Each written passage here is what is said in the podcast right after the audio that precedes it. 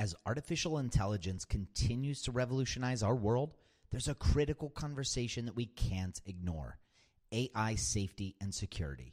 And that's where HackerOne's AI red teaming comes into play, rigorously testing AI models to prevent them from being misled or exploited. With over 750 specialized hackers in their community, HackerOne isn't just theorizing, they're actively safeguarding AI's future. Just recently, a team unearthed over 100 vulnerabilities in just two weeks. So, whether you're at the helm of a startup or steering product innovation at a large organization, it's time to prioritize AI security. Visit hackerone.com slash AI safety dash security. Again, hackerone.com slash AI safety dash security. This episode is sponsored by porkbun.com. Porkbun is a refreshingly different domain name registrar that's different from the other ones like GoDaddy or Namecheap. They've got low prices on hundreds of different domain extensions. They've got everything from .com domains to really cool ones like .pro, .dev, .xyz. Every domain name at Porkbun comes with tons of freebies too, like SSL certificate, WHOIS privacy, DNS, URL forwarding, and hosting trials. Because why pay for things that should be free, right? All these incredible features and tools are backed by incredible support, 365 days a year, and more five star reviews on Trustpilot from real customers than anyone else. Look, you can get a dollar off your next domain name from Porkbun and see why they're the best domain name registrar around by using our code just go to porkbun.com forward slash rocketshipfm24. That's porkbun, P O R K B U N dot com forward slash rocketshipfm24. You'll save a dollar on your next domain. This episode is supported by Trustonomy, an original podcast from OneTrust. Every good relationship you have, personal or business, it involves trust. But we all know that trust doesn't just happen, right? We've all lost trust in a friend or a brand or a product. Trustonomy is a new podcast that looks at true stories from the past to understand how trust works and what makes it stronger and how to rebuild it when it's broken. Now, you know, I'm a sucker for a good podcast that weaves historical stories and relates it to what's happening today. So I thoroughly enjoyed this Trustonomy episode and recommend that you check that out as well. Search for Trustonomy in your podcast player. We'll also include a link in the show notes. Many thanks to the OneTrust team for their support.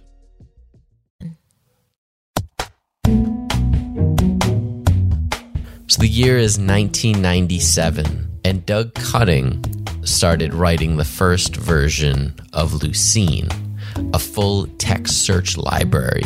Now, it took Cutting only a couple months to have something useful, but then he let his work sit, and for three years it sat on his hard drive. Now, this work would form the basis of what we know as big data, as the ability to store and retrieve massive amounts of data, but for three years it just sat there. And in 2000, he finally got sick of having it sit and burn a hole in his hard drive, if you will. So he open sourced it. This would change the course of database software forever. And that's what we're going to dive into today the history of Hadoop, one of the most important developments for storing, processing, and retrieving big data in our lifetime. So stay tuned. Welcome to Rocketship.fm, the podcast where we explore startups from funding to growth, from culture to sales, and everything in between. I'm Michael Sacca. And I'm Joel Goldman. Now, we don't often think of search and, and the technology behind search would one day help save lives, or, or maybe we do. I, I don't always associate it, but we're going to get there. We're, we're going to tell the story of how Hadoop is currently saving lives today. But first, we're going to go back to the beginning. So, with the success of Cutting's first open source project. Through it, he meets Mike Caffarella, who would become his co founder on Nutch, which is an open source search engine that crawls the web and indexes it. Now, the crazy part is Google is developing a very, very similar technology. In fact, they're a bit farther ahead than Nutch and Cutting's open source version within about a year we had it running on these five machines could could crawl you know a couple hundred million web pages a week. Um, that's doug cutting from a talk he did a couple years ago about the early days of nutch but while it was scalable in theory in practice it was really difficult. Um, it was a it was a full-time job uh, to keep things running. Uh, and uh, i had to be monitoring uh, the various drives on these five machines. I think they each had four drives and uh, see how full they were and and, and start you know filling up new drives each time one filled, um, and uh, watching the different stages of the processing, uh, making sure that you know they didn't fail, um, uh, and then once they'd all completed, you're kicking off the next uh, phase of the computation, uh, and it, it, was it was just a, a, a as I said a full time job to to monitor this. If we'd had another five nodes, it would have taken another person probably to, to keep it running. Um, uh, so it, it might have been scalable, but not very easily and not, not, not inexpensively. So, right around this time, Google actually publishes two papers that will help solve a lot of the problems that they were facing. The first being on the Google file system, which helps to lay out a method for organizing a distributed file system so that it all operates as one single system, which was one of the major issues Cutting was facing. And then the other was on MapReduce. Uh, which provided uh, a, a, mechanism for doing computation um, distributed over the data um, uh, in this, this kind of a file system um, with the idea that you'd send the computation out to run on a node uh, where the data was, was locally present so you get um, good performance, but again, uh, with a fault tolerant mechanism so that if a machine failed, things would just run a little slower. You wouldn't, you wouldn't be, be totally stuck. Um, you wouldn't even have to start over from scratch. It could, it could recover and, and keep things running. Um, and so I, I, saw right away this would be a huge advantage. The, the actual way that they were um, partitioning work and the, the, the sort of the, the, flow and the algorithms were pretty much identical to what we were already doing. Um, uh, so uh, it didn't take fundamental changes in the, in the way we had, had built Nutch. Um, what it provided was this general purpose platform that would take away all the, the busy work of keeping it running. So, Cutting is really starting to see how much work is needed. He realized this would probably take them a decade working part time on it to just get it to the point where they could actually open source this software and it would be stable enough to run. Plus, they have the problem of not having enough data at their disposal in order to fully test this implementation. So, we're going to find out what he does in order to bring Hadoop to the masses in just a second. But first, a quick word from our sponsor. Now, back to the show. And this could be the end of the road for a project like this. They could have just thrown in the towel and said, We're never going to be able to compete with Google. We're never going to get see that size data. But there was something interesting happening in the industry where Google was the leader and Yahoo is now trying to catch up. So I talked to Amir Awadallah, who was an engineer at Yahoo at that time, about what was happening at Yahoo when they decided to bring cutting on. And I, I was there at Yahoo. I witnessed this and saw this firsthand. Yahoo was not able to scale their web infrastructure, the web the web search infrastructure for crawling the web and creating an index of the web. They were not able to scale the one they had, which came from Inktomi, was a company that Yahoo acquired uh, and they needed to build something new. And they were thinking about going and doing their own implementation of MapReduce and HD and uh, sorry and GFS. He's referring to Yahoo here, who was looking into building their own proprietary software based on those two Google papers. So they were thinking about going and doing their own implementation, but then they saw Doug Cutting uh, out in the in the open with another guy called Mike Caffarella building this thing called Hadoop, which was already doing MapReduce and GFS concepts, and was far along the way, and uh, had a had a very active co- developer community. So uh, Yahoo decided, let's go hire Doug, and let's uh, let's support the Hadoop project. uh, and and make it make it a reality. So uh, if Yahoo had not done that, Hadoop would not exist today. So Yahoo, not a company that we think of today as being on the front lines of innovation, but essential to our story at this time. So when Cutting comes on board Yahoo, Nutch is still one project, but they're not interested in the search. They're interested in the distributed file system. So at this point, they break Nutch and the file system off into two projects, and Doug Cutting names this new file system project after his son's nickname for his elephant when he was young. He had a stuffed elephant named Hadoop. And so now Cutting has the resources and the scale to be able to build out his full vision of what Hadoop will eventually become. So, how much of a difference did this make at Yahoo? I had uh, I had some data processing pipelines that would take like nine hours, and when I moved them to Hadoop, they would finish in five minutes. So, yeah, it was just like uh, mind mind staggering essentially. And one of the interesting side effects that I don't think they really anticipated is that it could do everything from these line of business applications to spam filtering to personalizing display decisions on Yahoo's front page. And really, by the time Yahoo spun this out into a separate Hadoop focused company in 2011, their entire infrastructure consisted of tens of thousands of nodes and hundreds of petabytes of storage, which is more than I can even really wrap my head around.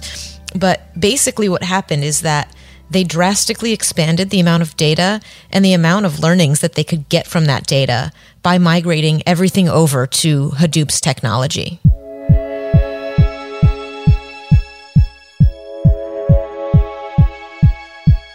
So now, thanks to Yahoo, Hadoop has matured to the point where companies of all sizes, especially large companies, can now use this software in a stable manner that they can rely on it, they can build their entire business upon it. So now we see the next phase in Hadoop's technology, which is where companies start to form around it internally, we were uh, we were an early investor in a company called Cloudera. Here's Vas Natarajan from Accel Ventures talking about the early formation of Cloudera that Amr Awadallah was a co-founder of. Um, Cloudera was born um, uh, actually in Accel's office. Truth be told. Uh, the the chief, you know, one of the heads of data from Facebook. His name was Jeff Hammerbacher, um, and he realized that um, you know the companies that were nailing big data right were the consumer web companies you know the, the facebooks the googles the yahoos of the world. Um, they had figured out how to store and manage and process all of this big data uh, well before uh, the rest of the market. Uh, and that was a need that they had to solve that was a problem that they had to solve for themselves um, obviously being web scale um, sort of at inception uh, and and Jeff realized, you know, hey, um, this isn't just a consumer internet issue in Silicon Valley. This is going to be a global Fortune 5000 issue. Uh, and so he started Cloudera alongside uh, Amr Awadallah and Mike uh, and Mike Olson. Amr was uh, uh, a leading technologist out of Yahoo, and Mike was was our, our original um, head of business and CEO. Uh, and so he started Cloudera uh, with the understanding that hey, let's let's take all of this rich uh, web scale technology uh, that we're seeing in, in, the valley and let's take that to the masses. And here's Amr, who was the entrepreneur in residence at Accel Ventures at the time when Cloudera was founded. Uh, one of my co-founders, Jeff Hammerbacher from Facebook, he had uh, done the same thing at Facebook. He was the first guy on the data science team at Facebook and he also has been uh, suffering with uh, data growing very quickly. He had adopted Hadoop and just saw how powerful it is. And then he also had left uh, Facebook and joined Accel Partner in 2008 as an EIR as well. So I got to meet Jeff, and then I and Jeff we were gonna go and uh, and start a company uh, around this. Uh, but then Accel heard about these two other guys who were thinking about doing the exact same thing, and we were the we were the only people in the whole world thinking about doing this, right? So, uh, being the being the investor optimizers that they are, and they pointed out that hey, you guys should talk together and see if you can join forces because it's much better to have one company uh, so early to lead the market as opposed to fighting over the market. And their skill sets lended perfectly with each other. And so they they kind of dated, they got to know each other, and it seemed like this was going to be a good fit. So uh, we met with the other guys. They were Mike Olson, uh, my co-founder, and he's our current chairman. And uh, Mike Olson was at Oracle uh, before before that. He had sold his company uh, Sleepycat to Oracle, and then uh, Christophe Bisciglia from Google. So they were the two other guys. And so, if you ever get worn out or sick of hearing marketing terms like data science and big data, these are your guys to thank. In fact, Jeff came up with the term data science. Like he, he made up that October 2008, that's when we went into Accel and we did the pitch. And uh, we were very uh, fortunate that Accel did fund us during that time because 2000, October 2008, that's when the financial markets were melting down. It was horrible. so, but despite that, they uh, they absolutely saw how big the, the vision is and how big data can truly change the world. And by the way, it wasn't even called big data back then. The, the term big data did not exist yet. Yeah, just data back then. In case you missed that last part, he said it was just called data back then. That's that's how early they were into the market. And that's how much influence they've had on the terminology since. And why are we why are we talking about Cloudera, right?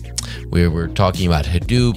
Now Cloudera is is one of the leading commercial companies that is built on top of Hadoop. Uh, and so Cloudera today is um, the dominant commercial distribution of Hadoop, uh, and more more importantly, they've built a lot of important products and services around the Hadoop ecosystem uh, to allow companies to take advantage of the, the underlying technology.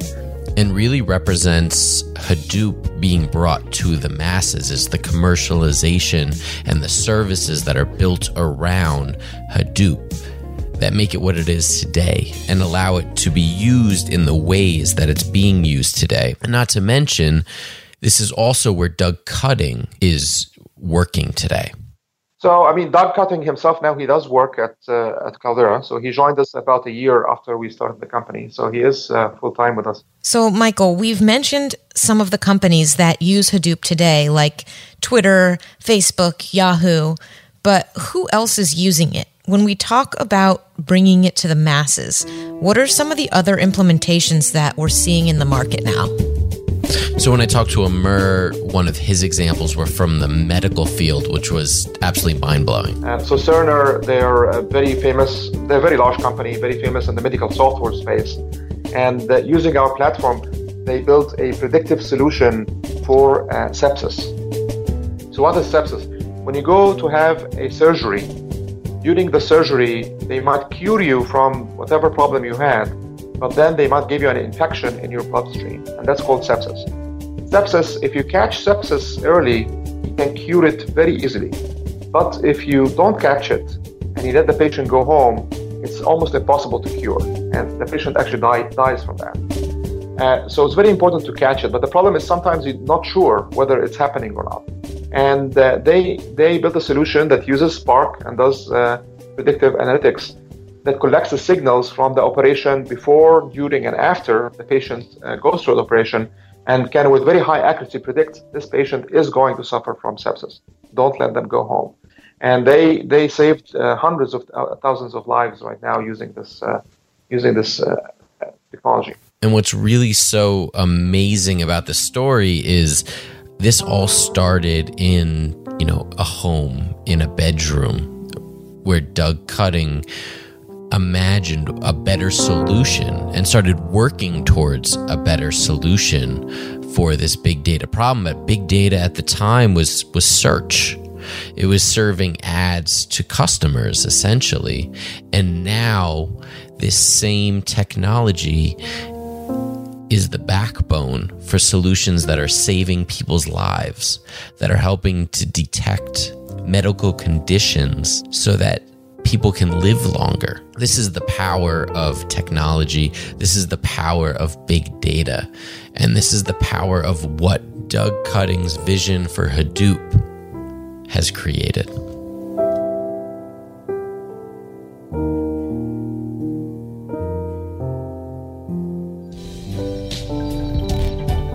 So stay tuned. Coming up this Sunday, we have the full interview with Amir. Tons of good insights there.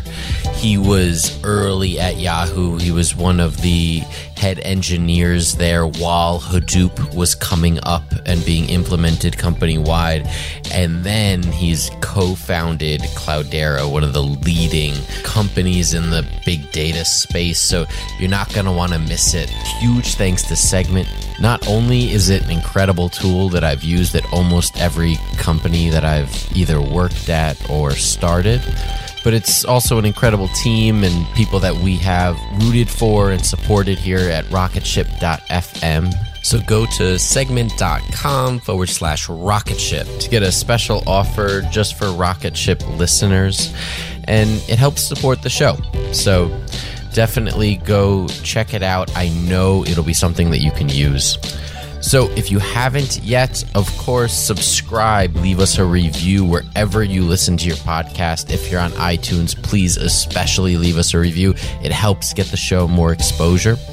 And so, even just a quick five star rating, bonus points if you write a quick review of why you listen to us. To check out the website and see any past episodes, interviews that you may have missed, go to rocketship.fm. You can follow us on Instagram at rocketshipfm, Twitter at rocketshipfm. Follow me at Michael Sacca and Joel at Joel Goldman.